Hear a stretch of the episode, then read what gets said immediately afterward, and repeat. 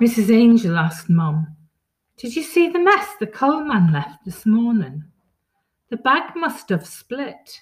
There was coal everywhere. He just cleared off and left it. I'll be watching out for him next week, I will, and giving him a piece of my mind, I will.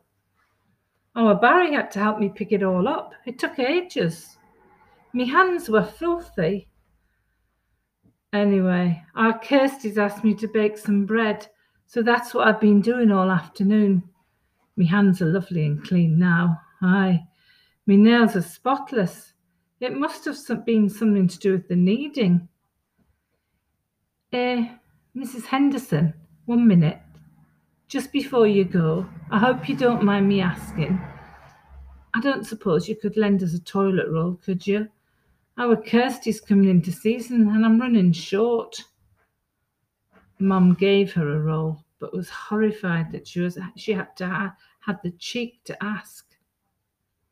When Mrs. Angel isn't trying to capture Mum's attention, she's standing on her front doorstep, leaning on the doorframe with her arms folded across her belly, waiting to broadcast to anyone willing to listen. Dad calls her the news of the world, amongst other things.